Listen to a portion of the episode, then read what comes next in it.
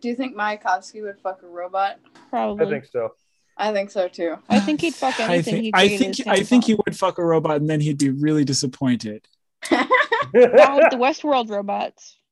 yeah, the Westworld robots would probably be disappointed with him. Well, I suspect that the Oh. women he had sex unkind with were but- also disappointed with him. So there's that. Absolute micro penis for sure. My God.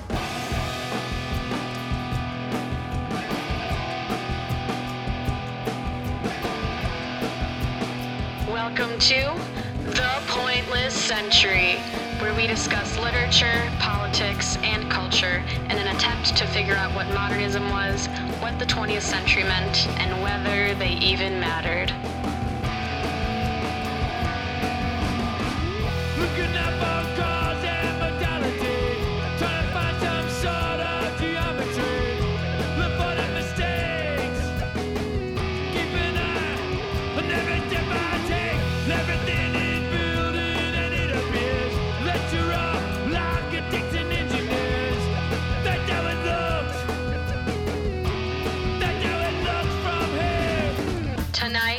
Be thinking about the many faces of Soviet poster woman Lily Brik, the role of materialism in Mayakovsky's poetry, the difference between old wheat and new wheat, and, as always, communism.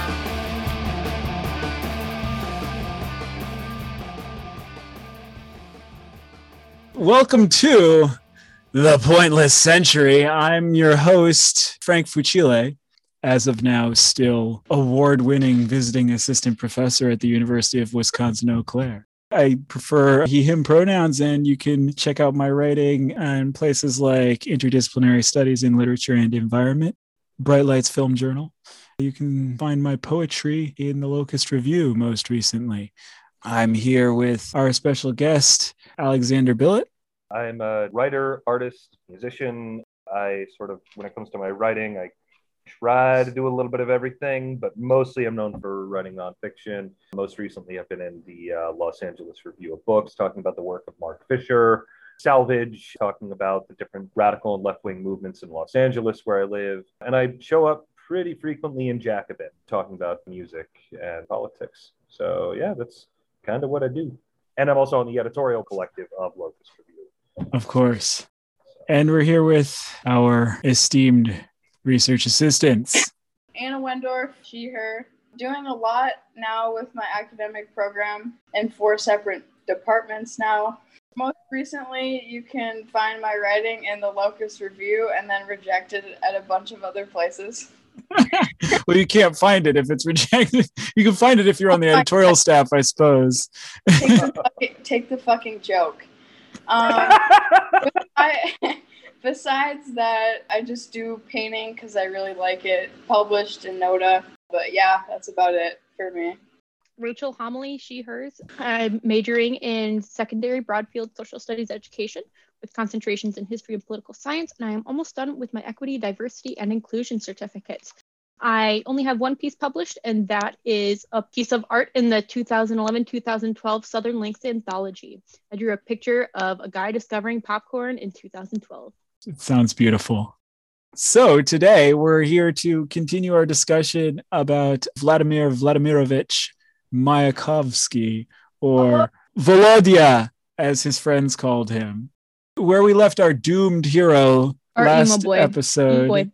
He was locked in a sort of torturous and I guess for him ultimately unfulfilling triangulated relationship, free love relationship, however we want to put it, with Lilia Brik, his sort of editor, a hype woman, literal communist cover girl. Anna And- says incel. He's not an incel. yeah, the thing is, an in- he sex. fucks like, Like- throughout his life, but that doesn't Yeah. stop him from being disappointed. I don't know Yeah. about that. he, he's a sad boy. Anytime you Google image search Mayakovsky, in every single one of the pictures, it's like, you know what it reminds me of is like back when I was a kid and you get the G.I. Joe figure, but then there's also the G.I. Joe figure that's the same character but decked out for the Arctic or decked out for.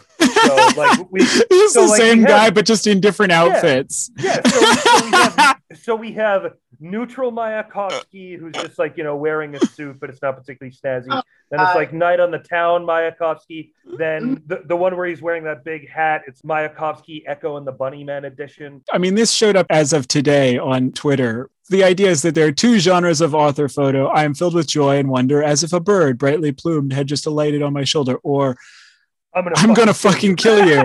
and Lincoln, I think it's pronounced Mitchell, writes where my I'm gonna kill you author's at. And of course, somebody Oh my applies god. with with Mhm. Mayakovsky. Oh my god. But And the thing is, other pictures, he looks not just like he's gonna kill you, but also like he's a bird about to take flight. yeah, I mean, he can Like- sometimes both. Yeah. Yeah. sometimes both.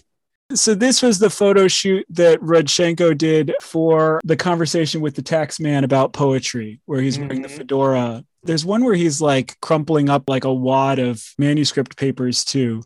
And obviously, there's this really important working relationship between Mayakovsky and Rodchenko. Rodchenko is the sort of avant garde design artist, like really the premier constructivist designer, Mhm. period, especially during this He- period he, where feels like the type of artist where it's like if you've learned any of even just the most basic cursory stuff about art in the Russian Revolution, Yeah, you yeah. have certainly you'd know, at- you'd learn Rodchenko. yeah, Yeah. yeah, You've looked at his work, you've looked at El Lissitzky's work, maybe seen some Suprematism and some Malevich and things like that. But Rodchenko is almost certainly, bar none, the first one you, you, you learn about when you Yeah. learn about visual art in the Russian Revolution. And this is probably Rodchenko's single most famous poster, and to the Mhm. point where it's been parodied left and right. And I did not realize until I found it under the Lilia Brik Wikipedia Mm-hmm. entry. But once I look at it, it is oh my goodness, it, that is Lily Brik, Yep, she was like the sort of model. literal, yeah, literal communist poster girl. And here she's demanding Russian books in all branches of knowledge. Mhm, Yeah. mhm. I love this picture of her because so many pictures of her do look much more in that vein of I'm going to fucking kill you. Mhm. And this one she she looks joyful. She looks beautiful. She looks I don't know, she's she's excited, right? I mean, she's excited about all the books she's going to get to read, I guess. Mhm. She's enthused by this sort of intellectual festival of the revolution. Yes, exactly. Yeah. She kind of reminds me of Rosie, the Rosie the mom Riveter? in JoJo. No, Rosie from JoJo Rabbit, the mom. Oh. Have you guys seen that movie? Oh yeah, uh, yeah, it's Scarlett Johansson's character. Yeah. yeah, yeah. I've seen it. I find myself going back and forth about what I think about that movie. in it's many ways. complex. It is. It is. I've still not seen it. I suppose we ought to see it probably for this thing we do. It's worth watching, and there's some Yeah. genuinely hilarious. Oh, humor in yeah. But there's some moments where I found myself asking, okay, is this a parody or is this making light? And mm-hmm. when you're talking about something like the Holocaust, it gets dicey. But I think that part of that has to do with the parameters that have been rearranged around conversations about fascism. And that what has rearranged those parameters is that it's Yeah. contemporary again. Fascism I'm- is an actual Yeah. thing again. It's I th- you know. Yeah, we should probably like set aside time to do Holocaust comedies because it is a whole subgenre. we talked about this last time, which is that it's very interesting to look at left approaches to aesthetics versus far right approaches to aesthetics today. Okay. Yeah. And kind of see a parallel in that in the way that, say, the Italian futurists and the Russian futurists diverged. You know, like the Italian futurists go full fash, they embrace Mussolini and things like that. They embrace World War One. Meanwhile, all the futurists back in Russia, most of them are becoming Bolsheviks or joining some faction of the Russian Social Democratic Labor Party. And like really sort of to them, it's the idea of technology and the speed of technology being used to kind of not subsume humanity like the fascists want, but actually become a supplement for us to become fully human. I think that's actually relevant to the poems that we're going to talk about today because there's a lot of, I think, stereotypes about futurism or presumptions about futurism that we even see in like people who are proclaimed experts about futurism that are very much made problematic or problematized and undermined, frankly, by some of the poems that we see from Mayakovsky that we're going to be talking about today. What is the presumption about futurism that you see being foiled in, say, It's Too Early to Rejoice or Order the Army of Art or indeed I think Great Big Hell of a City is the one where I see it because that is also where you see a very dark portrayal of technology. It's not this one dimensional celebration. He is looking at ordinary human beings very much crushed under the wheel of the way that the cities are being built. Just backing up for a sec, it was interesting to me looking at these poems. One of the things that stuck out to me is how much Mayakovsky becomes kind of spatial in the way that he approaches his images. There's always a very clear setting and a setting that is Uh-huh. being transformed. It made me think, I mean, this is obviously outside of the purview of the 20th century that we're talking about here, but it's interesting to me to, to see him in parallel with someone like Arthur Rimbaud, who Okay. essentially becomes the de facto poet laureate of the Paris Commune and just embraces this complete transformation of Paris. There's an excellent book about Rimbaud in the Paris Commune by Kristin Ross called The Emergence of Social Space. And she looks at the fact that one of the things that made Rimbaud's poetry so incendiary for its time was the fact that there was actually a conversation and a very radical conversation happening about what is a city? How should the city be used? Should it be under radical democratic control or should its decorations only celebrate empire and you know bureaucracy and things like that? So that's how you get things like the toppling of the Vendôme column and Rimbaud's poetry starts to reflect that. You see a similar thing I think in Mayakovsky where he's talking about the streets are our palettes and everything and you know like I don't want to, to get too far ahead of ourselves, but he very much starts to see the city as a reflection of deflected potential for human beings. And Great Big Hell of a City, it's very interesting to look at that in conjunction with Listen, which seems to be far more hopeful about the idea of plucking stars out of the sky and things like that. And these were two poems written in the same year. He seems to be really pleading very sincerely give us control over history give us something. We've seen some amazing human potentials unleashed by the steam engine, all of that type of stuff, the assembly line, but it's meaningless and, in fact, is actively detrimental to the human race unless it's under mass democratic control. And we see this sort of spatial awareness in the big poem that I kind of wanted to start with, but it's a later poem, Mhm. Pro Eto, or Mhm. That's What, or About This, or About That, depending on your translation, where he's going from Petrograd to Moscow, where he talks about the Arctic rivers in Siberia. He sort of imagines himself basically sort of casting back to his earlier life, going from the Caucasus to mm-hmm. Moscow. And it's this sort of because this is published in 23. 23 so it's Yeah. right after the civil war is over and it's almost like he is trying to with the poem stitch together the nation that has been sort of rent asunder and is now putting itself back together and then the way he does it is also again with these technologies where it has all this stuff where he's calling lily brick on the phone and it's talking about the phone's like burning hot and exploding out of the wall when it's this very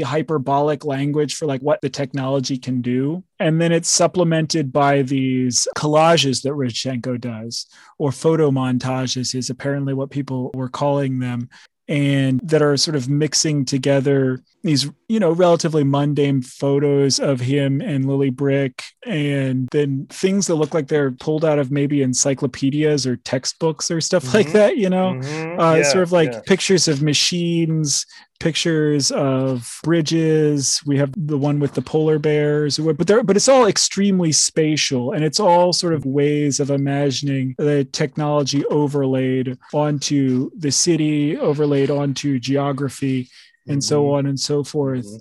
It is worth emphasizing how big of a deal technology in general is in this period. Like, we're talking about some massive, massive shifts and that's always true in any discussion of this period, in any discussion of, say, the First World War, in any discussion of, say, the first half of the 20th century, generally speaking, but especially for Russia, with this background of, was it combined and uneven development? It is worth noting that we're talking about a very rural society. A rural and also in some ways extremely industrialized, as we noted in the last episode. This is the house that Mayakovsky was born in. That's a It actually- cute house. It doesn't look bad, quite Yeah. honestly. It doesn't look bad, but it certainly does look antiquated in a certain sense. I think he described himself as being of three different nationalities. which is to say that he was from Georgia, but his dad's family was of Cossack descent and his mom's family was of Ukrainian descent. Uh, He described himself as being of three different nationalities in a certain sense, or actually, I guess four Russian,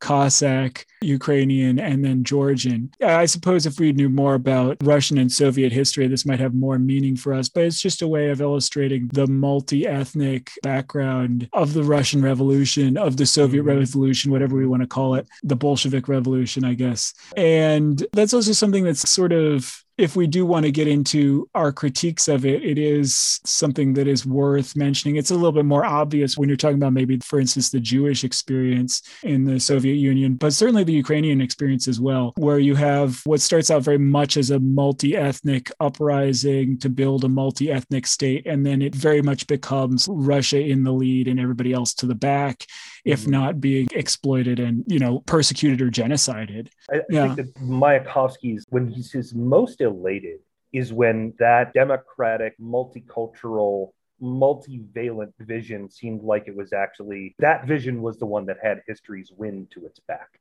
I agree. Because also, it wasn't just Eastern Europe and the Lenin called Russia the prison house of nations. So, you know, you had Georgia in there and Ukraine and things like that. It wasn't just Eastern Europe, but you have, you know, mass uprisings in Hungary and Germany and France. Ge- Germany was Bavaria almost almost actually does it. Yeah. Yeah, and frankly, if they had and actually been able to support what was essentially at the time the most industrialized nation on the planet, if they would have gone Soviet, which they very nearly did, then we would be talking about an entire different trajectory of history.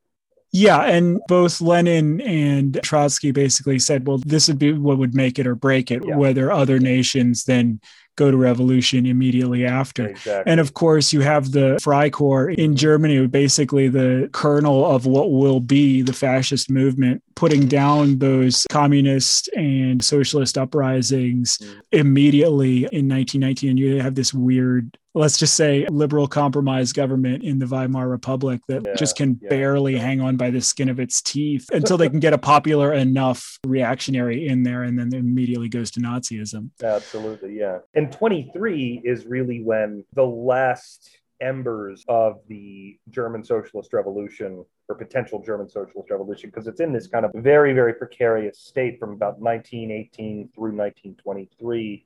And this is even after the assassination of Rosa Luxemburg and all of them. But there is a sincere movement and, you know, a back and forth of different factories coming under democratic control and different cities with different street battles sort of popping off. 23 is when sort of the final nail in that coffin goes in. That's, of course, just after the fascists have taken power in Italy. So Exactly. it's, everything's So connected. yeah. So for revolutionaries in Russia, they see that and they're like, history is about to turn against us in a big way. Um, Yeah. And they're right because Stalin is the best position to take. Uh, And take Stalin's whole it. Yeah. philosophy is we can do socialism in only one In one country. country, and that's yeah, when sure. everything gets a lot more Russified, a lot more nationalistic. Never mind the fact that he's literally Georgian, but Georgia, whatever. Yeah, exactly. Yeah, that's when the bureaucracy really takes over. And in, in ways that honestly, Mayakovsky was, you can see hints in his poetry of why how he's already suspicious of that, but that's when it yes, truly locks down. he was in utter despair. But Well, yeah. yeah, that's what happens when you're committing suicide. You are in despair. I would imagine Yeah. most of the That's- time. That's what happens when you're any kind of artist or, or writer. Yeah, especially if you're a leftist artist. Uh, yeah. There's a lot of despair involved. to be on the left is to be in a constant state of loss.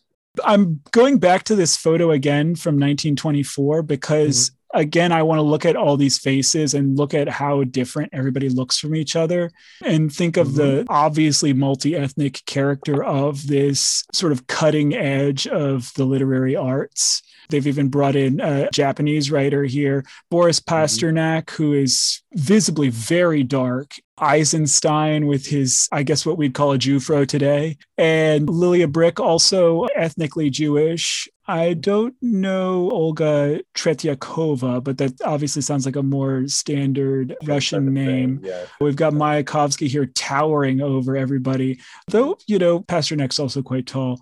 Arseny Voznetsky and the translator on the right, who I believe is also uh, Japanese, if I'm I, I guess I couldn't necessarily tell you for sure, but I'm just guessing. But it's just a really interesting picture to see how all these people look sort of so different from each other. And you do get the sense that this is a big moment.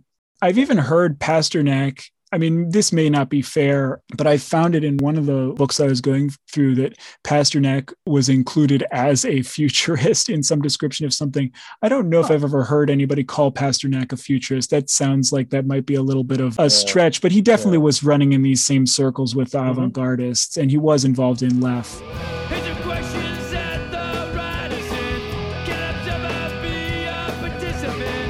Now that we've set this all up unnecessarily thoroughly, let's cast backward to Listen and Great Big Hell of a City from 1913, 1914, before this had all happened, sort of expressing the hopes and also maybe some of the fears of early futurism. Do you want to maybe read one of those, Alex?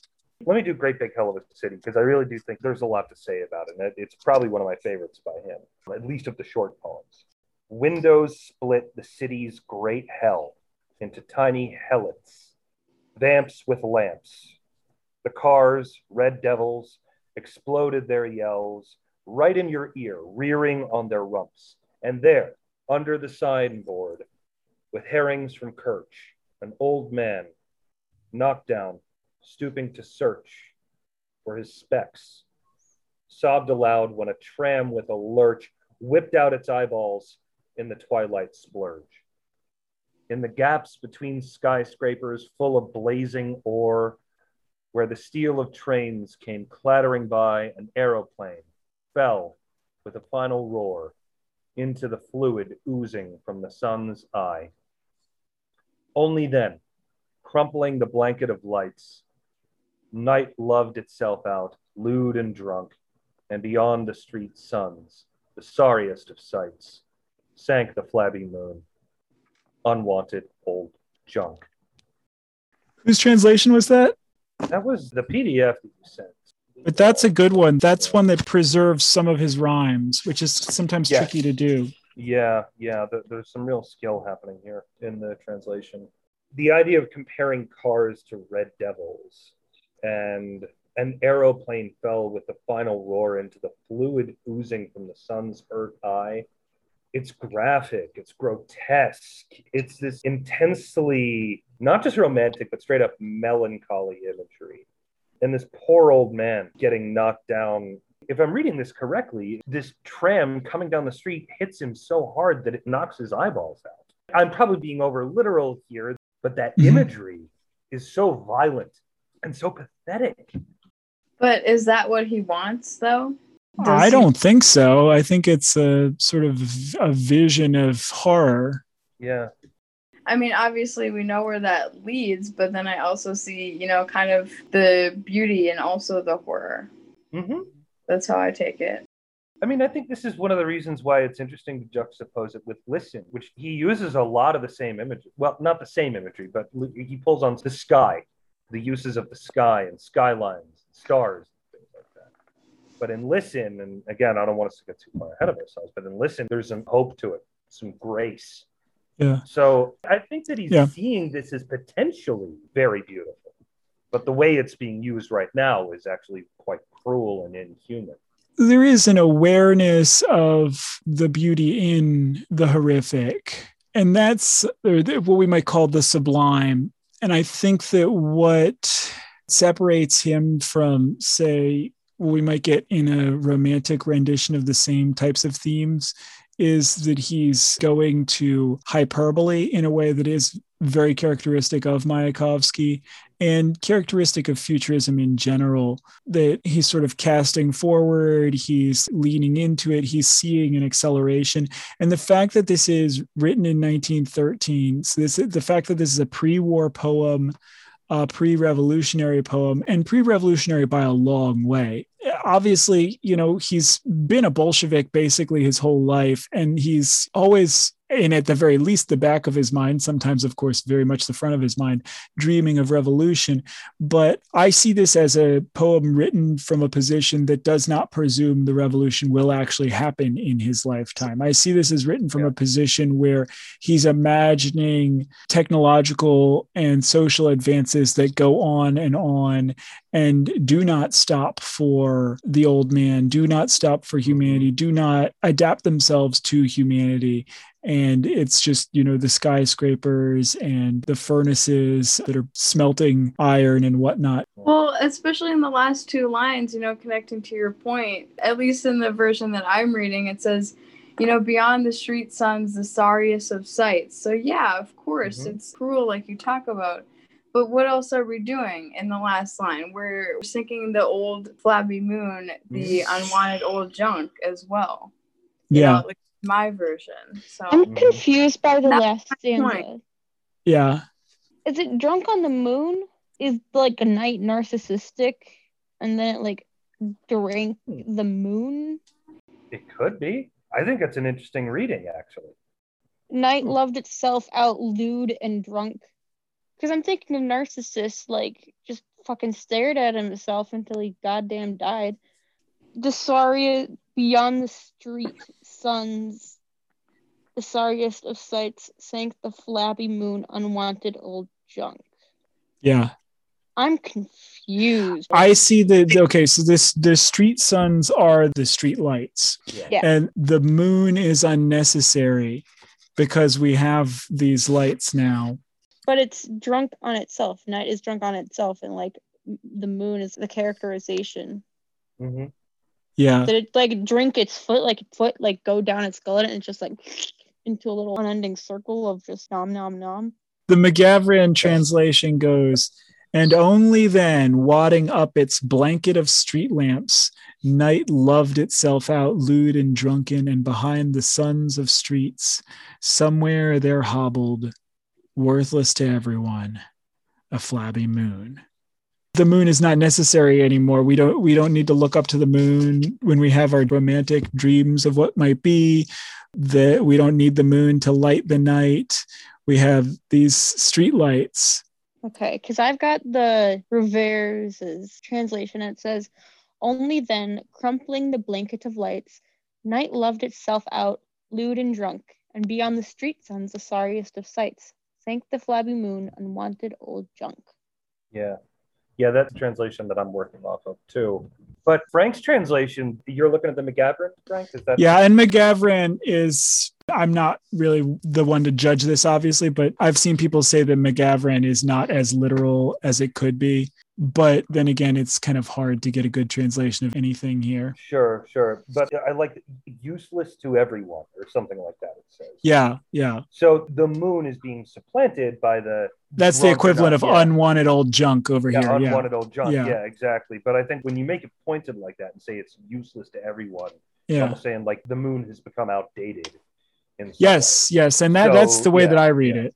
I'm still focusing on how night casts itself out, though, and especially if we frame it in what? Every translation that I see writes night loved itself out, which is really Yeah. interesting. Yeah. That's why I'm focusing on it, especially for the time period. If we're talking about 1913, hmm you know that for me connects to a number of different things, and then I keep coming back to it because for me it doesn't fit with the conclusion that we've come to.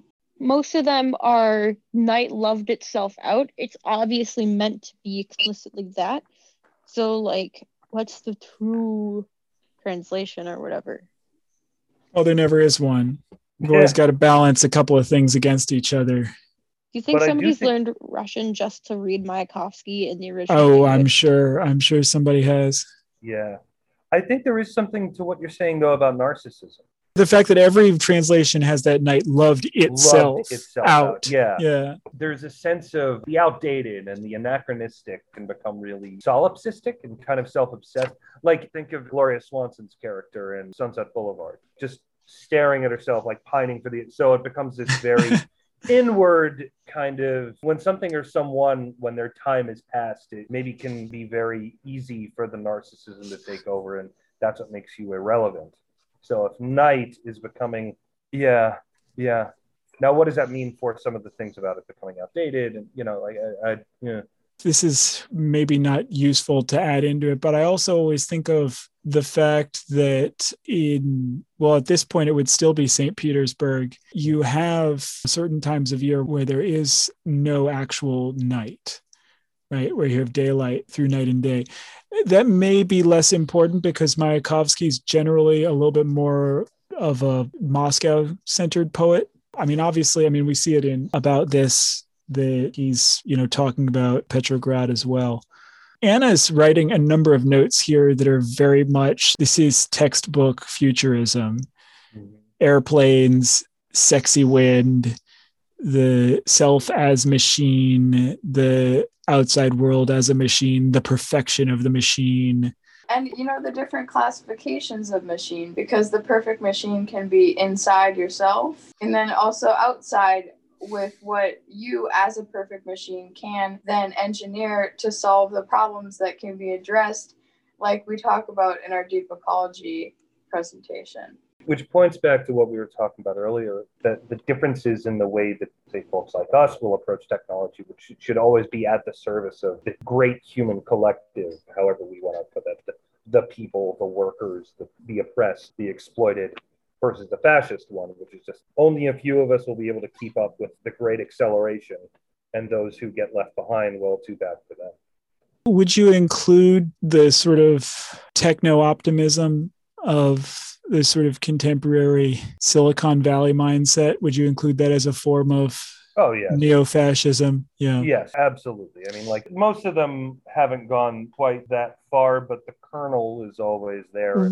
Yeah. Well, they they've Yeah. tried to paint themselves as politically neutral, but I think that mm-hmm. would see, No, for they instance, with IBM under the Third Reich, the corporate technologies are always ready to shake hands and work with fascism. They end up being de facto fascists, And then, lo and we've seen that already. Yeah. Yeah, we've already seen it with people like Peter Thiel and Yeah, we've seen that in Myanmar. We've seen that even in the way that, you know, messaging works, just in terms of, you know, Facebook algorithms. We've seen YouTube doing a similar thing.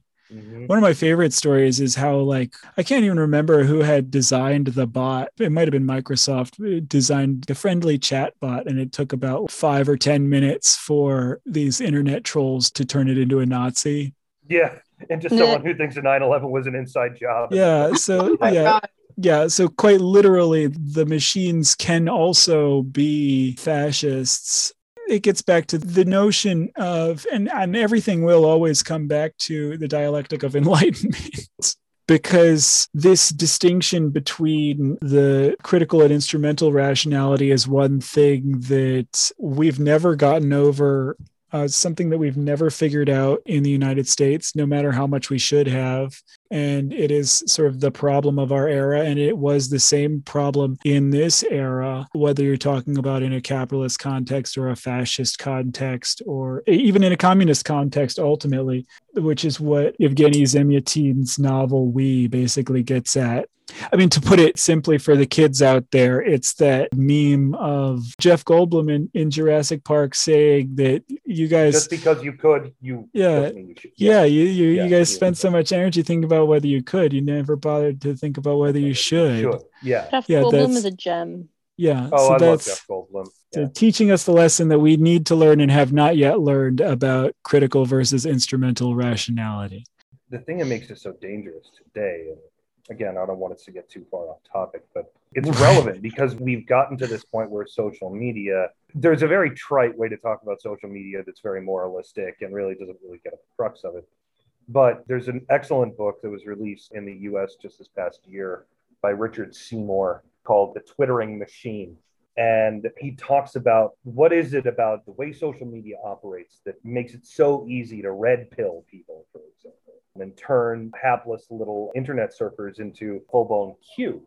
And, you know, Seymour is a Marxist and he makes the case, and very convincingly, I'd say that the point he puts forth is that social media has allowed all of us to write more than the human race collectively has ever written.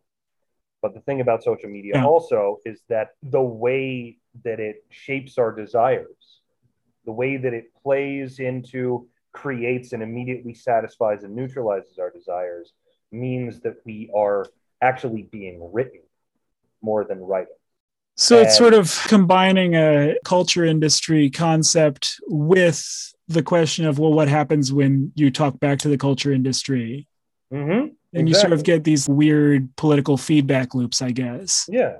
We've already talked about the way in which algorithms start to skew to the right, to the hard right, like we've been Yeah. over the past few years.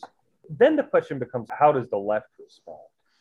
Well, the Um, left has you been trying to figure out a way to respond. And I think the podcasts are obviously a big part of that. Of course. I, I mean, I know that Means TV is trying to do its thing. Yeah. There's a lot of them in LA. too, Yeah. So, yeah. Part of it is just a problem with funding, which has always been an issue, Mhm. of course. Looking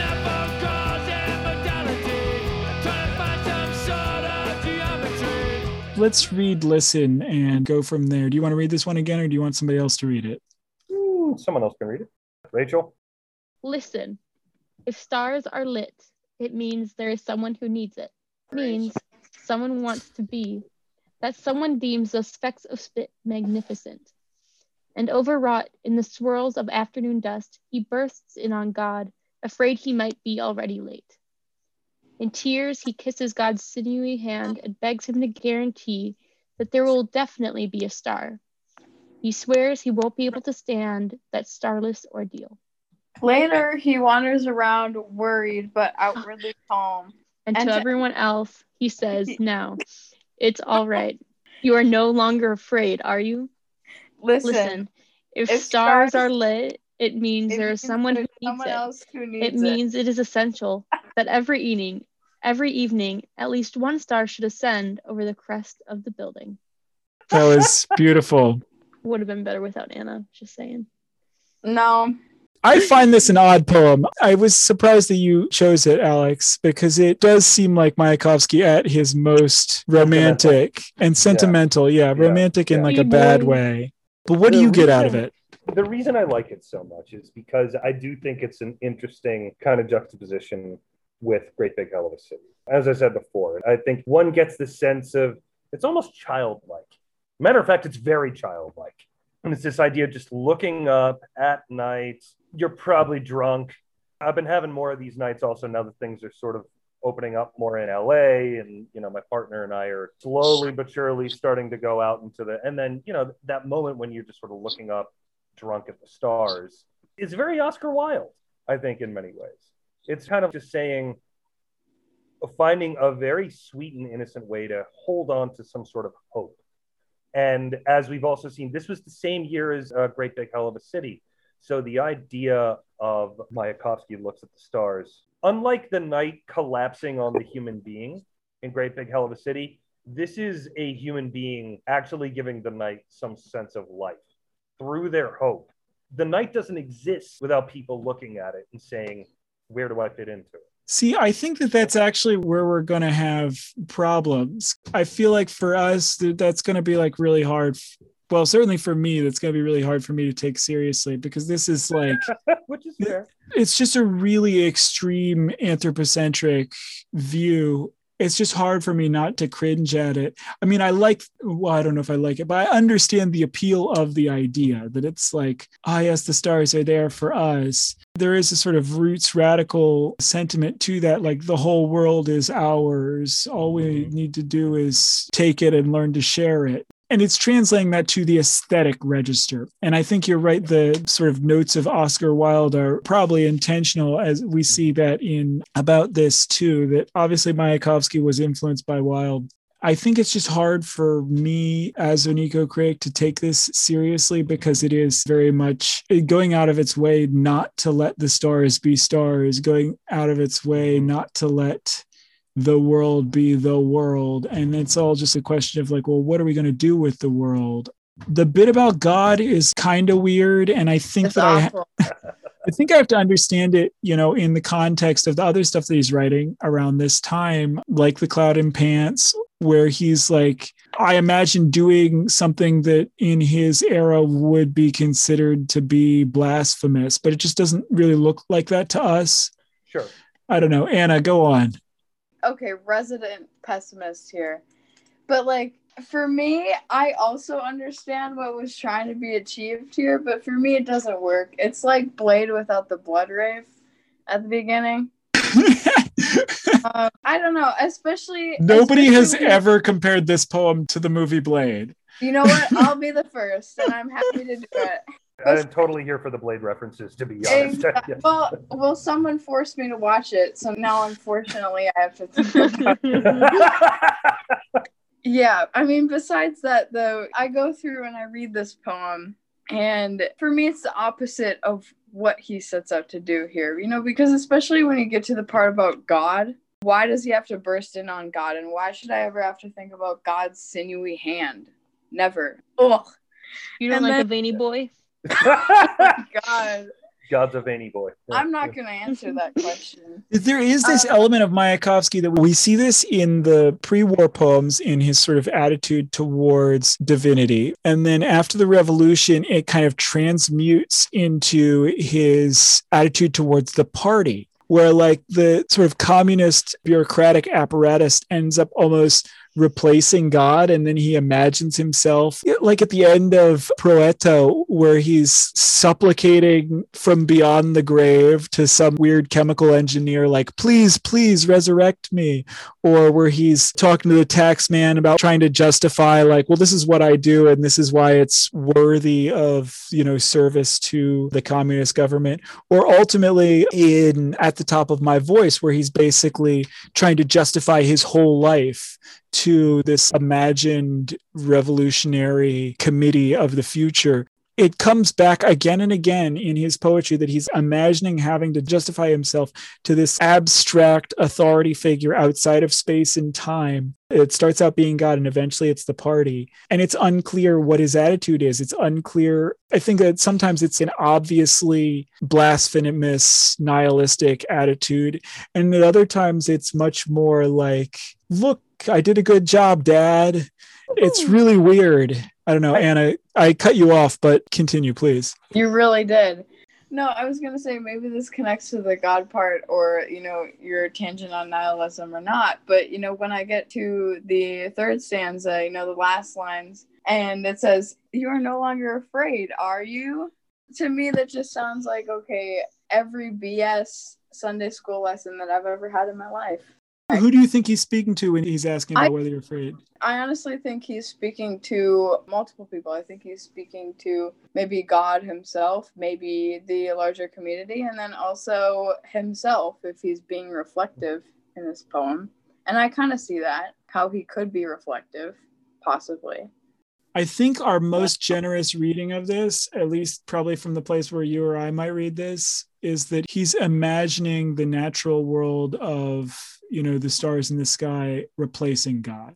He's Hmm. saying, like, to your average Russian whose worldview is wholly anchored on the notions of the czar, the Orthodox Church, for your archetypal Orthodox Christian, czarist Russian who just sort of is presuming the authority of all of these things in the pre war period, he's saying that actually we can replace all these things with the stars themselves. Surely, if the stars are lit, there's somebody who longs for them, somebody who wants to shine a bit, somebody who calls it that wee speck of spittle a gem. It's like sort of like, oh, we are stars too. Stars are lit, bro. Yes, There's like a Saganism in there, maybe too. You know, I- like yeah, a, I, yeah, yeah, I think so. I, I don't know. Anna's not going to buy any of this shit. No, Look. I'm not gonna buy any of that shit. And also, it reminds me of the same problem you get into when you talk about politics or technology to solve all of your problems. You know, Mhm. kind of as a replacement in that way too. It just doesn't. I don't know. I don't. Your point don't is that buy- you need to just destroy the thing. You can't look to replace it with something else. The replacement is a problem. Right, exactly. You're mm. replacing your problem with another problem, and it Yeah. will be a problem. You just don't recognize that right now. Have y'all Which seen is- Westworld? We're not going down that rabbit hole, Rachel. Okay. Didn't you tell me it's about where those robots fuck and stuff? Yeah. Oh, yeah, the robots fuck. Yeah. Yeah. All right. Dolores. We're centering this. Anna, your critique. I think it's a good critique because it's a critique that we can carry over to the whole communist revolution if we want to. The notion of destroying the thing and merely replacing it with some version of the same thing. And it gets back to our favorite dumbass reads of history, which is imagine, you know, your typical illiterate peasant in this period from between 1913 to 1923. You got this 10 year span here, and you go from the Orthodox Church and the Tsarist regime and, you know, everything with tradition as it always was to a complete overthrow of the government, its replacement with communism, the complete decentering of the church, if not its abolition. I mean, the abolition of the church is never complete, of course, but you get that. And that, you know, knuckle dragging peasant that we're hypostatizing here, and this is not meant to insult anyone, but it's just to say that the stupid view of history is sometimes true, as we learned, I think, quite well from 1900 that person is just basically replacing a notion of the old regime with the new regime. Like, okay, now it's communism and this is what we do and we go along. And this exactly is why we get Vladimir Lenin's body preserved Yeah, yeah. as like a like a waxed Disney. mummy for everybody Yeah. to come pray to because you're just replacing the thing with another Yeah. thing you haven't actually changed all that much i mean maybe you've changed the details of the way the economy works but you haven't solved the sort of philosophical problem the metaphysical problem is that what Mhm. you're getting at anna anna But- says yes joe biden Honestly, I see it with Biden too. It's just kind of freezing of history or an attempt to freeze history so that we can better control it. It's just reification over and over again. let's give anna a chance to rip on biden He's crusty. That's all I have to say.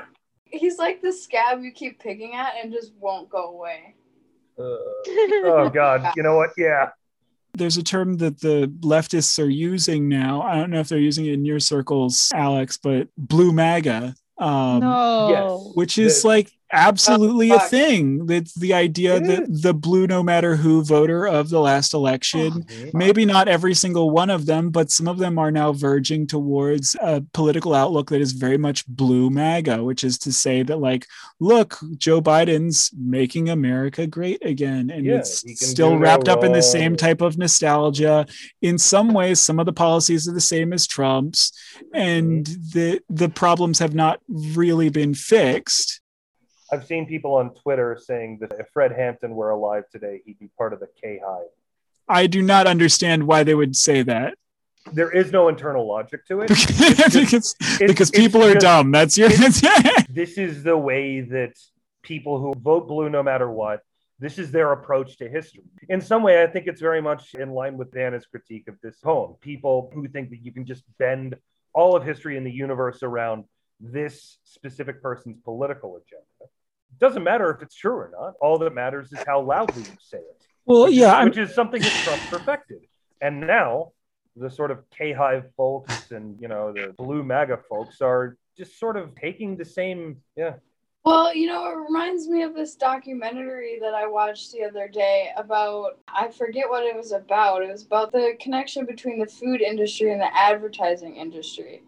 And their whole point was that, okay, actually, you know, we don't want informed consumers. We actually want uninformed consumers, which will make irrational decisions. I mean, that to me connects with our point on Blue MAGA as well, because Oh yeah. I don't know. To me, what are we creating here? And to me, it kind of relates to the connection between, you know, their whole slogan is that, like, how much do you really know? And then we end up with this. I don't even have words for him anymore, but you get my point. Yeah, yeah. Thing that I can't understand here is that there's a difference between voting for someone and thinking that someone's like the greatest thing since sliced bread. I mean, for fuck's Mhm. sake, like I voted for Biden because I felt like it was, you know, a necessary strategic vote. As in every other election that I've participated in, I've always felt like it was a choice between two bad things. And I've heard many, many times that this is not the way to go. And I'd love to be engaged in a more revolutionary politics, but that's not what I feel like I'm doing when I'm filling out the ballot. When I'm filling out the ballot, I'm just basically trying to be like, well, okay, what's our least bad solution here? Mhm. But what I don't get is how then that translates into this sort of rah rah sis boom bah attitude. Biden was nobody's favorite candidate early on. I don't know. we like Bernie, bro. Again, I certainly don't think that Bernie Sanders is the kind of person that I want to follow into, I guess, fucking battle or whatever. I mean, the man's not a god, but he was literally for five years straight, he was hands down the most popular politician in the country, despite the fact that everybody was yelling about how he was an unrealistic socialist. And now I'm just ranting pointlessly. The point is, none of these are Vladimir Ilyich Lenin. None of these men are worthy of a 10 or 50 page poem, you know? It's like a one of the things that I think is relevant to this, uh, getting back to Mayakovsky, is that one of the movements that he was sometimes allied with and sometimes had some very fierce, playful barbs against was the prolet cult movement. I can't remember if we just mentioned them or if we discussed them. You talked about it a little bit last time. I you, Yeah, you I clearly mean- know more about it than we do. This was a movement that was allied with the Bolshevik Party after the revolution that was aiming to basically tackle the question of how you have this artistic and literary flourishing that is worthy of a communist revolution in a country that where most of the folks are peasants and can't read. And they just started from the rudiments. They said, look, first of all, we make sure we have teachers and books in every single village, things like that. And did they succeed? No. But they had a very sincere belief in that you give people the tools to create and unleash their creativity, and great things can happen. And as with every communist revolution that's come along, literacy was First massively boosted. Yes. This is why I think it's, and I guess just some of the things we'll talk about in Order of the Arts number two, where he's addressing all of these different movements the Imaginists, the Acmeists, the Futurists, ProletCult, you know, where he's just saying, you know, this is our task. We are the ones to educate and be in dialogue with, you know, working people across this whole country. If you're interested in learning more about the ProletCult, we highly recommend listening to the podcast Guerrilla History, specifically their most recent episode on Alexander Bogdanov's Art and the Working Class, which was recently translated into English by Taylor Genovese. Bogdanov was the main force behind ProletCult and the so-called second Bolshevik after Lenin, though ultimately they tussled over their ideas about art and culture. So if you're interested in checking that out, it'll be linked in our description. At the time when Mayakovsky was writing some of the things like Order of the Arts, the person in charge of the Ministry of Culture was a dude named Anatoly Lunacharsky. Lunacharsky had a lot of just fascinating theories and approaches, one of which was just if you're going to talk about an artistic revolution, the first thing you need is to educate fucking everyone. The second thing you need is to instill in people an idea that collectively we can replace God. He had a theory of God building. This is actually not unlike what happens in the French Revolution, where Robespierre founds the Temple of the Supreme Being. And then they it's called. decide that they're going to make a new calendar. And Yeah, it's- yeah, yeah. It- I mean, we it- did it- get the metric system out of it, though. Very true, very true. But I think Mayakovsky's was he a full adherent of God building? Not really, but he did believe that a fully educated and fully realized collective population, he believed thoroughly that that would be a population that can touch the stars, so to speak. So is it solipsistic? Is it very overly sentimental? Yes, but I see it as a really great kind of counterbalance to some of the dismalness of Great Big City. That's one of the reasons I wanted to read the two of them in conjunction Yeah. with each other. Lunacharsky, interestingly, really did like Pro Eto, oh, which he loved it. Yeah. I'm always amazed when I hear that any actual political person in the Soviet government was like, oh, yeah, I really like this Mayakovsky mm-hmm. poem because it's really hard for me to wrap my head around the idea that never mind an ordinary person, but a political apparatchik. Is Yeah. going to be like, yes, this is my jam. But he loved that Yeah. poem. And that was a poem that, and eventually we'll get to it, I'm sure. when it was published, everybody was like, what in the fuck is this? And honestly, I read it and I say, what in the fuck is this?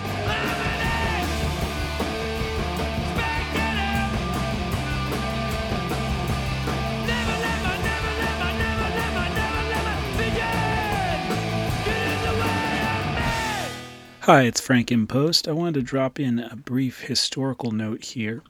Whenever we're talking about the revolution in these episodes and we start to get vague or don't know what we're talking about, I would, of course, recommend listening to Mike Duncan's Revolutions podcast, season 10, as well as certain segments of the uh, History of the 20th Century podcast that Mark Painter does. In particular, here, I need to note the meaning of a title like Order Number One to the Army of the Arts. Here, Mayakovsky is riffing on the Petrograd Soviets Order Number One, which happened immediately in the wake of the February Revolution, uh, which we might call the liberal revolution that overthrows the czarist regime and the Duma as they exist, and that leads to what ends up calling itself the provisional government taking control. When that happens, we actually get a system of dual power, which is pretty significant to how things will shake out later in the October Revolution, which is the Communist Revolution. That is to say, that not only do you have the supposedly legitimate provisional government, or what we might call the liberal government, you have the Petrograd Soviet of workers and soldiers' deputies, and then also various Soviets popping up in towns and workplaces all over the country. And so there's no clear claim for any of these institutions, if you want to even call them institutions, to claim legitimacy in any real way. In a sense, what Order Number One does is it recognizes the significance of the Russian army as a collective proletarian organization to the revolution. And one might say that is to the detriment of it functioning as an actual army itself. Arguably, it won't function as an army ever again, which is why the Red Army needs to be built for the Civil War. Without getting too much into the details, and again, you know where to find those, what happened in the February Revolution was an uprising over bread prices among the women of Petrograd had not been put down, which is to say, quite simply, that the Green recruits, when they were ordered to fire on the mob, refused to do so, and indeed pledged that they would support the revolution and would back the people in the streets.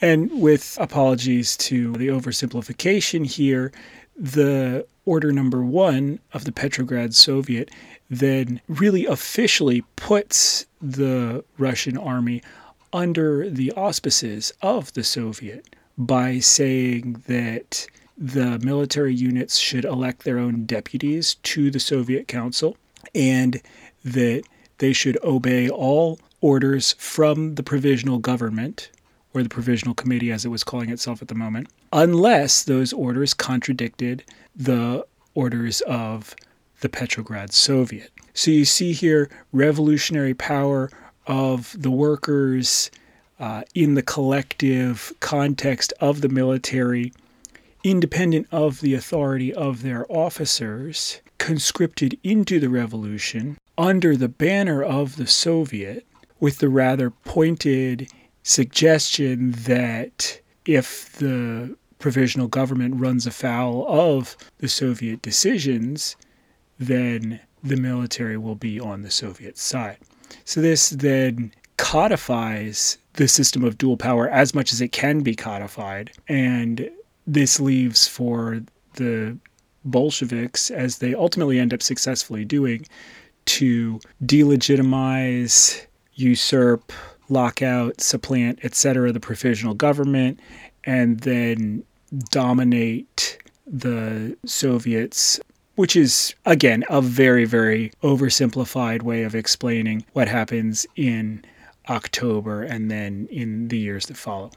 So, as Mayakovsky writes his order number one to the Army of the Arts, he's attempting to do an analogous thing to say, artists, you are now conscripted into the revolution. You are now a part of this thing. You aren't under czarist control anymore. And if you're under the control of the provisional government, it's only at the pleasure of the Soviet, which is to say, you work for the people now let's do an order to the Army of Arts. Okay. The first one is from 1918, and the second one is from 1921. So I'll read the first one Order to the Army of Art from 1918, and this is the McGavran translation. Brigades of old fogies are still busy spinning their same old long spun out thread Comrades, to the barricades, the barricades of hearts and souls. The only true communist is he who's burnt every bridge leading back. Enough of this marching. Futurists, it's time for a leap into the future. It's not enough to build a steam engine. You twist on some wheels and you're gone. If a song doesn't thunder through the station, then what's the use of alternating current? Pile sound upon sound and move forward, singing and whistling. There are still some good letters left. R, Sha, Shaha. Mhm. It's not enough to build things in pairs, to fluff up the edges of your trouser legs. All the sovdeps in the world can't move armies if musicians don't provide a march. Drag grand pianos out into the street and hang a drum out the window. Whether it's a drum or a piano, just make sure there's a din. Make sure there's thunder. What's all that about? Sweating in factories, smearing your face with soot, and then in your time off, staring blankly with dreamy eyes at other people's luxury. Enough of halfpenny truths. Wipe everything old from your heart. Streets are our brushes, squares our palettes. The days of the revolution have yet to be sung by the thousand paged book of time. To the streets, all you futurist drummers and poets. Yes. This is the Hayward Reavey translation. Okay, so order number two to the Army of the Arts. This is for you, the fleshy baritones, who, since the days of Adam, have shaken those dens called theaters with the arias of Romeos and Juliets.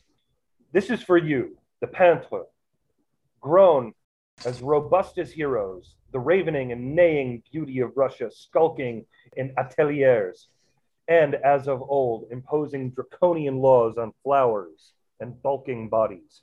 This is for you, who put on little fig leaves of mysticism, whose brows are harrowed with wrinkles, you little futurists, imaginists, acmeists, entangled in the cobweb of rhymes.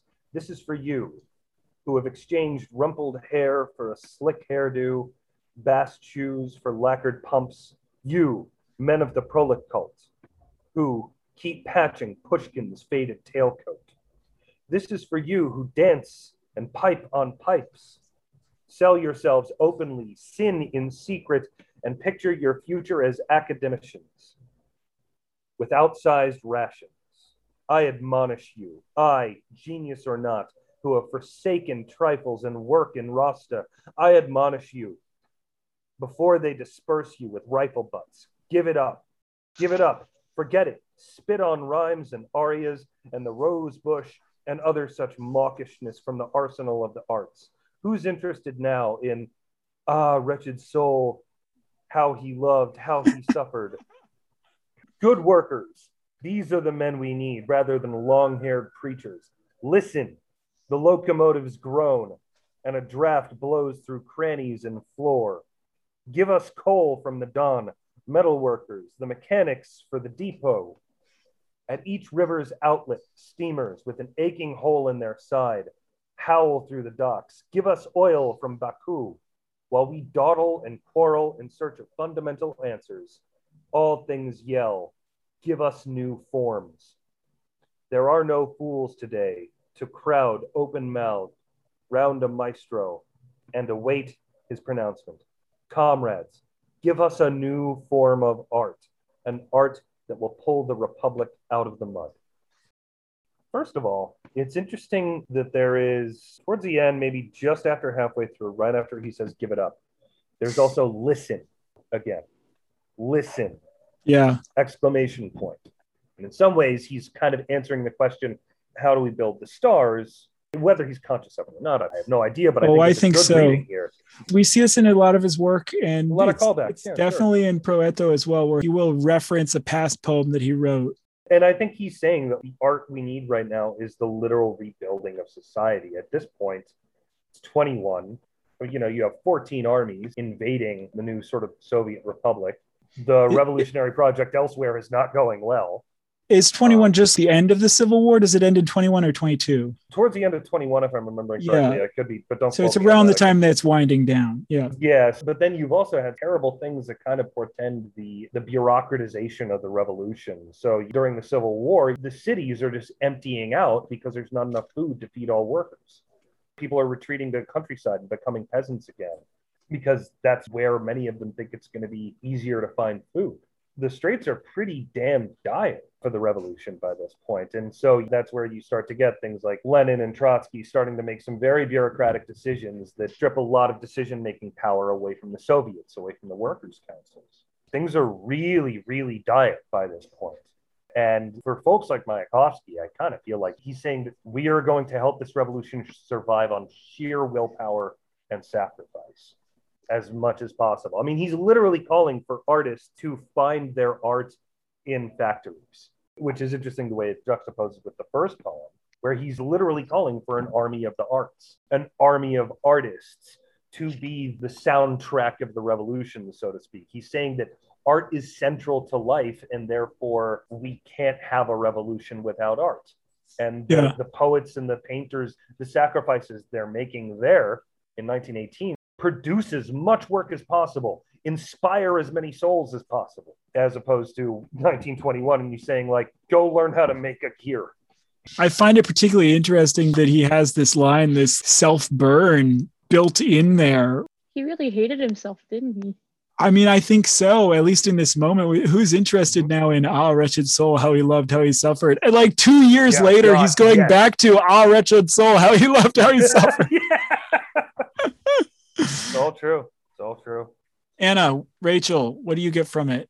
my thoughts on this poem, and I guess this kind of connects to what you're talking about. You might have to do that work for me. But I think when I go through and I read this poem, I'm with the Velodia version, so it's probably different than yours. But Yes. basically, he goes through and he talks and he says, you know, this is for you who dance and pipe on pipes, sell yourselves openly, sin in secret. Then he talks about these people picturing their grand future and also for some reason his work in ROSTA. And then basically he says, and what interests me most, and I don't know where to take this, but he basically says, give it up. You know, give it up because how's that going to really service such and such efforts if art is at the beginning and then these skills are needed to propel whatever forth this future? I don't know. I'm still analyzing it, but I think it's really interesting where he says, give it up, forget it, spit on rhymes and arias and the rose bush and other such mawkishness from the arsenal of the arts. So, obviously, rejection of previous art forms there. Yeah. I don't know. There's a lot of ways that you could take that, but I definitely found that to be the most interesting part of this poem. Well, I think it's his self justification. This is his moment where he's, as you said, he's explaining why he's working.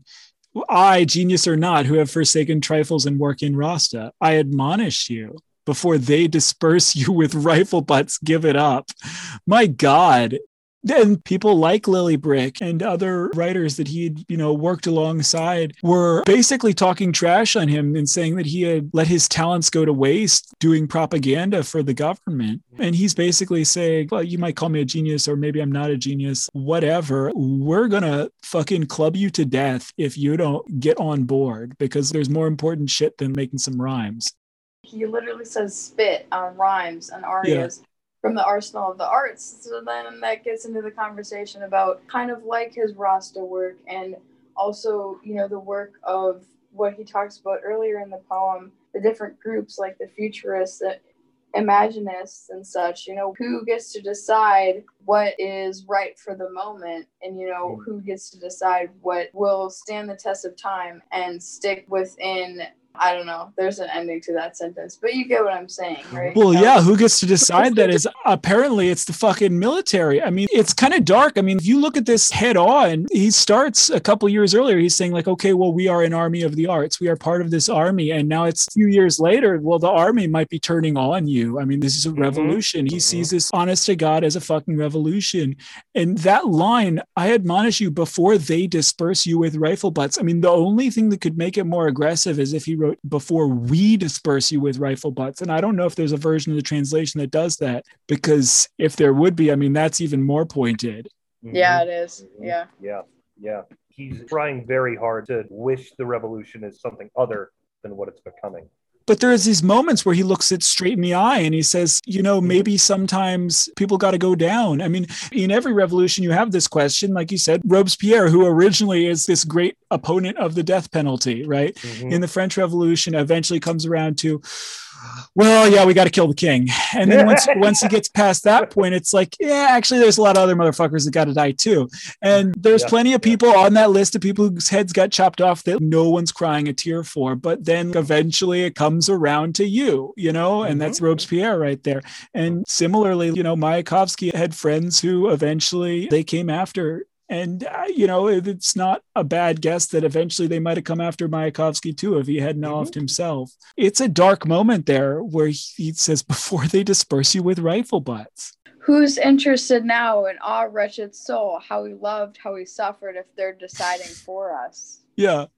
Who's interested? No, because either way, whether you're trying or not, like you said, it's dark. They're being decided for. So But that's also why it's so fucking bonkers that two years later, this weird ass, oh, wretched soul, how he loved, how he suffered poem.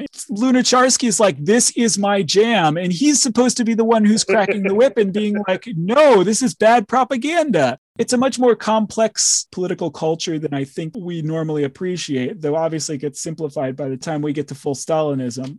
Well, the interesting thing here also is Mayakovsky isn't actually going to work in factories himself. Well, Yeah. he's going and reading his poems in factories, which I'm Yes. sure it leads to a lot of confusion. I could see very easily people being jaded by that and thinking it's stupid or getting something from it. I think it goes both ways. And I think that he was clearly a performer, you know, and that both means that he constantly demanded adulation. And Mhm. also it means that he, I think, pretty obviously also had this masochistic enjoyment of the moments where he fell on his face. Like he wanted to fall on his face publicly when he fell on his face. Yeah. And this is just one of those things that makes him such a modern figure, such a figure that really translates well to our times. Like he just always wanted to be in this shit. He was a fucking attention whore. He really was. if anything, that top hat proves your point. Like, Yeah. Even when he goes to this, you know, much harsher look in this era, you know, where he starts shaving his head and all that, that's part of it too. He is re envisioning himself as the avant garde provocateur. And this is Mhm. something that Rodchenko did too. So you see, you know, these pictures of Rodchenko with the shaved head, you know, in this period, it's a very revolutionary look. Sometimes it's the shaved head, sometimes it's the yellow shirt. But later on in Mayakovsky's life, toward the end of it, he's always dressing snappy, right? This is the last time he appears in public in 1930. And you can see how the revolution has sort of become more domesticated. He looks like, I mean, shit, I dress like this some days, you know? Yeah, he looks like an Oxford professor here. Yeah. frankly. Yeah. Almost looks like Alan Turing right there. Yeah. Uh, yeah, actually, yeah. The sweater, though, you can see that Mayakovsky flair in the like, I'm going to pick a really loud sweater, you know?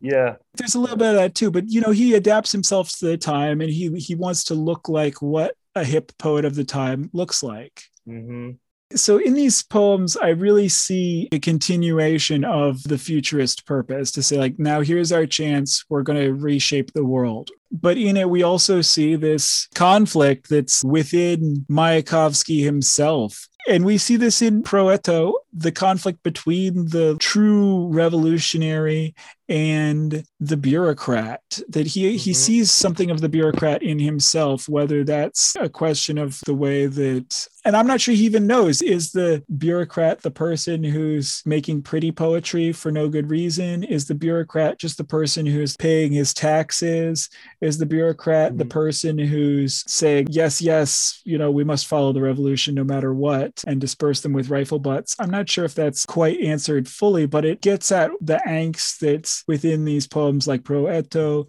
and then the internal conflict that he's trying to resolve in something like my soviet passport or the conversation with the tax collector. Yeah, I think he's trying to solve the problems of everyday life in his poetry for himself, yes. even though he is fully aware of his inability to do so. But his inability to do so does not stop him from asking the questions of himself. Yeah. So he chooses this very futile, impossibilist task for himself, which is, you know, in sticking with what the romantic modernist poet does. It's their job to ask what point is the poet. And in so doing, have to sort of act out their own futility. Constant back and forth. Uh-huh. And this is really throughout his whole career, and we ought to probably mention it at some point here. The Russian term for everyday life is buit, if I'm pronouncing yeah. it correctly, BYT. And it shows up at a number of times in his poems, and it sort of mm-hmm. is a whole kind of theme that orients the struggles. And it even comes back in the suicide note, which was often published as past one o'clock. Well, I'm not really going to be able to read Cyrillic, but I do believe that he actually does use that word in the line, Love's boat has smashed against the daily grind, or any number of other ways that it's translated. In the era of the revolution, you had this conflict between what is the everyday life of the past and what will the everyday life of the future be. And so he's trying to sort of define that thing. And also because he's a futurist, and also because he's avant garde, and also because he's a messy bitch, he's constantly rebelling against the mundane. He's constantly rebelling against the everyday. And that's where all his angst is coming from, really. Right around the time of the publication of Pro Eto is when Trotsky publishes Problems of Everyday Life, 1923, same year. But yeah, it included the word the BYT, Biet. And yeah, that was their sort of obsession. And I think to Mayakovsky, along with Lunacharsky, and a lot of the folks, you saw this in the proletariat people, you saw it in the rest of the futurists, but in a different way, was that idea of the problems of everyday life could be solved through full electrification mixed with workplace democracy. The Lenin quip that socialism is Soviet power plus electrification. I love how dumb that one is. Yeah, yeah, Uh, it is very. It's peace, land, and bread. It's on the same level. And I think you're going to read us Rosy Carrick's note on this, which is pretty good. Yeah, so basically it's pronounced from what I can say wheat. That's what I thought, but I'm terrible at this. Yeah.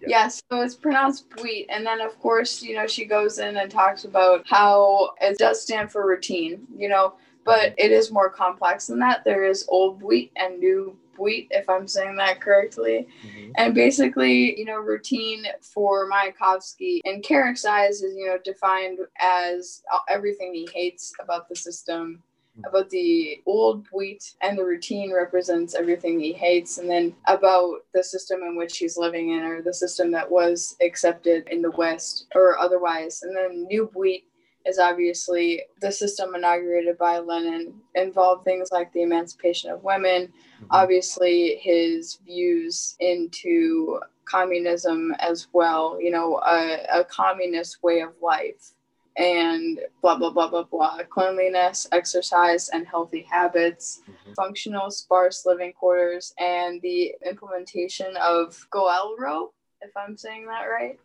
but basically there's this classification between the old way and the new way Do you think that Mayakovsky would really even fit in particularly well into the new way?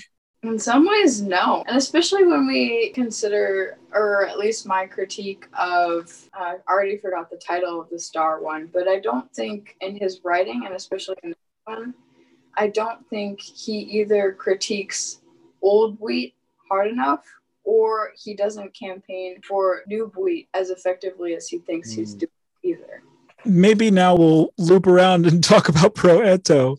Yeah. because he did claim that pro eto which again might be translated as about this or about that or that's what he claimed that this poem is describing what life is like today what our life is like what life is like in the new soviet union telephone explodes you oh my god. Yeah, but that's kind of exactly how logical what he's doing is. Sort of like how he claims that the Cloud in Pants is this four part fuck you, fuck your God, fuck your czar, you know, whatever. But it's not really all that well organized. Similarly, this is not really about what life is like I'm saying it's basically, you know, the same question as when you're watching a movie in quarantine and your mom's like, "Oh yeah, it's five hours." Like, what the fuck are you doing? You know, What? you need to tighten it up a little bit here.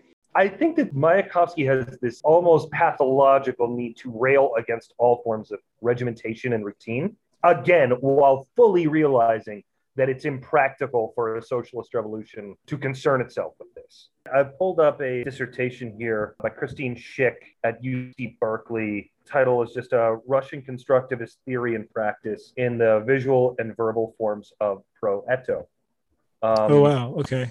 I don't know why I didn't think to send this to y'all beforehand, but I'll put it in the chat now. And it's got this whole section where there's a juxtaposition, and this gets to some of the stuff that Anna was talking about also the conflict between the new Buit that's being built supposedly at the time, which is hyper efficient, minimalist, and all that type of stuff, and just very rational, but also humane. Like everyone, ideally at least, or in theory, would get everything they need to live. But Mayakovsky is also like, yes, but it should also be fun or saying no, it should also be telephones exploding because somehow that's going to be fun. All right, so on page 17, Trotsky's pragmatic, reasoned approach to New Buit helps bring Mayakovsky's into sharper focus. It reminds us that socialism was, after all, a social program, an economic movement that promised precisely to improve, eventually, the material circumstances of life for the masses. By contrast, Mayakovsky's program is one of abstention, of the renunciation of the comforts of material life. When he upbraids his family with exchanging love for the darning of socks, he implies that the joys of the spirit are incompatible with the physical needs of the body. The poet's mindset, in this sense, is closer to that of medieval orthodoxy, with its emphasis on the renunciation and transcendence of the physical realm, that of enlightenment rationalism. What he longs for is not the betterment of the material realm or the equality of those in it, so much as to renounce the physical material realm altogether and so too transcend. It's- it's So really is she saying that he's not even really a materialist? I think, insofar as she is, she's wrong. I think. And how dare she? yeah. or I would disagree with it. But I think that there's this sort of gap here that she's pointing at, the Mayakovsky is pointing at also in all of his work, which is really impossibly trying to bridge the material with the immaterial. There's this suggestion that if we actually get to the point where we have fulfilled everyone's material needs through like a program of radical everyday democracy, if we are democratizing every single bit of daily life, then we actually maybe do get to the part where we transcend. It gets back to Lunacharsky's God building, too. This is one of the things that he's arguing also. It's Oh. not so um, much the replacement of God as just the transcendence of the need for a God through that kind of radical democratic replacement. Now, is it possible? I don't know. But Everything is building and it appears that you're up like a Dixon engineers. That's how it looks. That's how it looks from here. Let's see if we can talk a little bit about Pro Eto. And I mean, it is in three parts, but maybe I could say that there's basically a series of four things that happen. That he's trying to call Lily Brik on the phone. So we have this bit where he's trying to communicate across the mechanical systems of the new city. This mm-hmm. is where maybe we do see a little bit of the everyday life of the new Buit here. And then, of course, she's more or less rejecting him. It's similar to a lot of his poems in this sense. Then we get him standing out on the bridge. Or is it a real bridge? Is it a metaphorical bridge? I don't know. He's a polar bear. He describes himself as a polar bear crying he has a vision of himself from seven years ago where he's writing this other poem. We get a number of callbacks these other poems that he's written.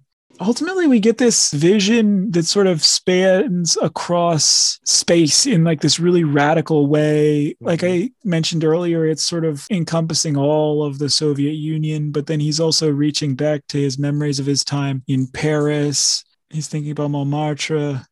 And then we have these sort of really violent images of people dying in the Civil War, of revolutionaries gunned down. And he's sort of blending this vision of the war with a vision of himself dying in a certain sense, a much more visceral version of what we got in that order number two, where he's saying, Well, if you're useless, then the revolution's going to come for you too, even if you are just an artist. Then the coda is where he's imagining whether he and Lily are going to be able to be reincarnated. And he's literally begging from beyond the grave to the future chemical technician to please, please resurrect him. It's deeply, deeply weird. I'm It sure is. that I left out a whole bunch of stuff there. It's a confusing ass poem, but that's my mm-hmm. general overview of the length of the thing. And it has Rodchenko's collages in there to sort of move you along and to illustrate some of these things. We get some of that classic Mayakovsky imagining himself as Christ imagery, which I guess he can't resist on the cover of the standalone version that was published, we get this super creepy photo of Lily Brik not looking pretty at all, looking like she's going to send demons into your body or something like that. Staring into the camera really intensely. And we see this a lot in these Rodchenko Soviet photos. Yeah. Where he, Rodchenko must have asked people like stare directly into the camera. And it's Yeah. a really weird choice. I wonder if you have any political square reading of that. Yeah. I mean, I guess that in a certain sense, that's also what Mayakovsky does in his work, where he's like, I'm bearing my soul to you, and you, I guess, will bear your soul to me, is sort of. Well, oh my god. Well, that's what he wants. Well, Um, he's trying to bear his soul to her, I suppose, right? Yeah. That's so, of course, she's staring out from the cover of the book. to me, her eyes in this picture look like some sort of bug or something. I mean, it's just weird to look at anyone this intensely, this head on. You're going to pick out any little inconsistency. Yeah. Yeah. And it's such a severe look with her hair parted down the center like that. When I realized that she was the model for the famous Let's Get More Russian Books poster, I was like kind of amazed because she's just so happy and so pretty in that photo. And in this one, she's not happy. She's not pretty. She's like in Soviet Russia, book reads you. In Soviet Russia, relationship fucks you. Fuck you. That's the third one this show, Frank. You say no Harry Potter discussion, and yet you throw down Yakov Smirnoff? How could I Thank not, you. though? How could I not? That's so good. Anyway, what are your thoughts on this poem? The obvious question is Is this a turn away from what he's done previously in the other long winded overshares? Or is this basically more of the same? In what ways might it be different? In what ways is he breaking new ground? My sense is that he's trying something new here. He's reaching back sort of into his old bag of tricks, trying to sort of refresh the overshare format, if we will, with some more concrete social concerns, some more existential kind of attempts to fit himself into the grand narrative of history and this revolution that is going not how people had hoped. And he's trying to put it into a context. And I think he's almost like trying to create an illuminated poem with the Rodchenko posters. I see this as his attempt to redefine what poetry is and give it a new function in, in daily life. The problem is, I don't think he's successful. I don't think it's a successful poem. I like it for its attempt to really daringly go for that, but it's not a fully successful experiment. That's my take on Prolecta. Yeah.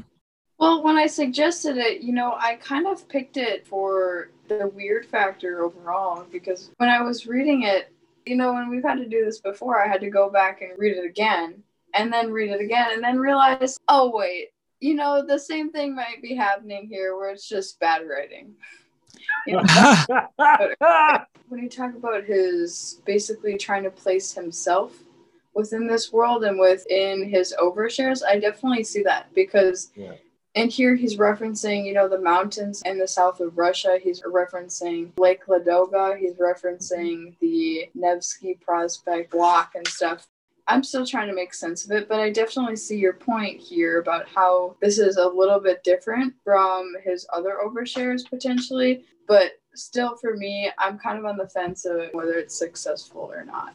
Yeah. Uh, Within the timeline, we haven't gotten to these yet, but this is after he's written 150 million, which is, I guess, I think that my two favorites of his are 150 million and at the top of my voice. I suppose, obviously, but I see him working in some of that type of thing that he was trying to do in 150 million, which he had sort of considered that poem to have been a failure.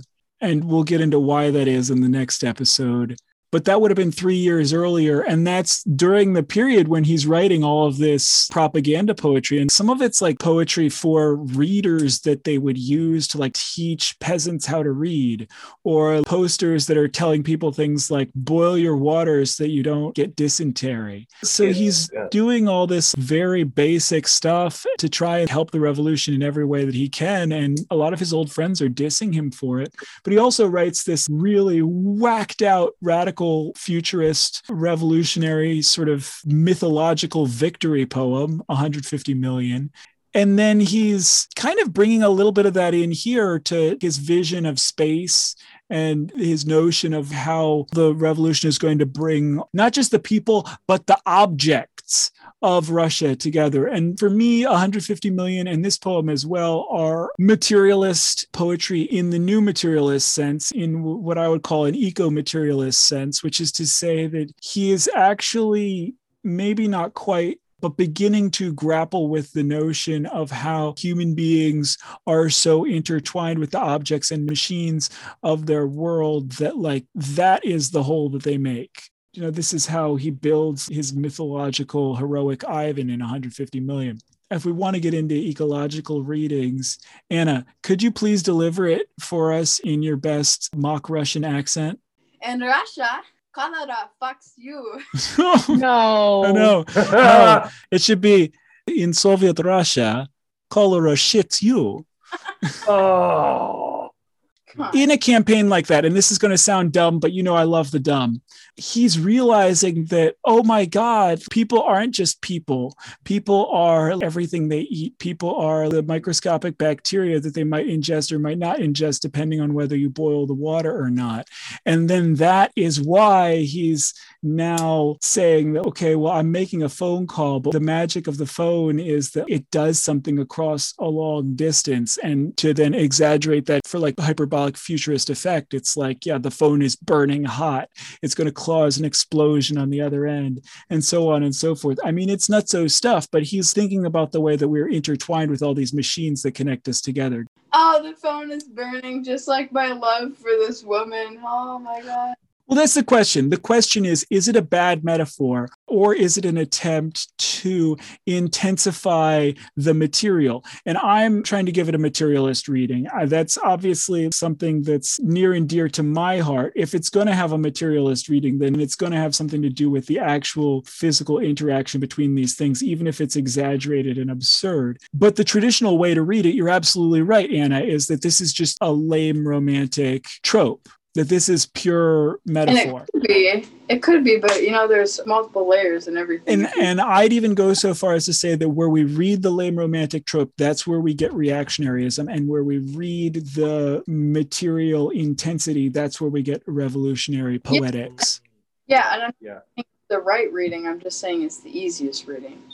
We'll return with a little bit more of discussion on Pro Eto next time, along with a consideration of Mayakovsky's true epics, the long poems, as well as a couple other remaining political poems of his.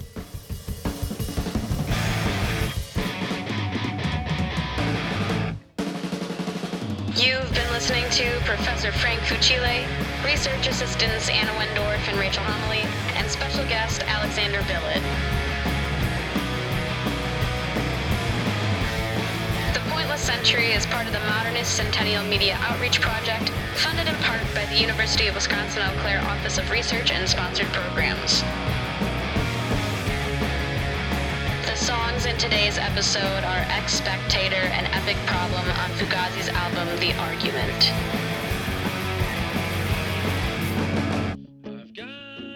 Epic problem, epic problem's not a problem for me. And inside,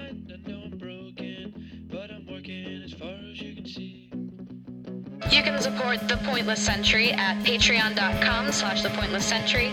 Support levels include Navel Gazer for $1.11 per month, a Shoegazer for $4.20 per month, and Void Gazer for $19.17 per month. Make sure to troll us on Twitter at Pointless PointlessCent and follow us on Instagram at The Pointless Century. And if you're interested in supporting your favorite anti-fascist cultural studies podcast, click the links in the description for both our TeePublic March and our previously mentioned Patreon.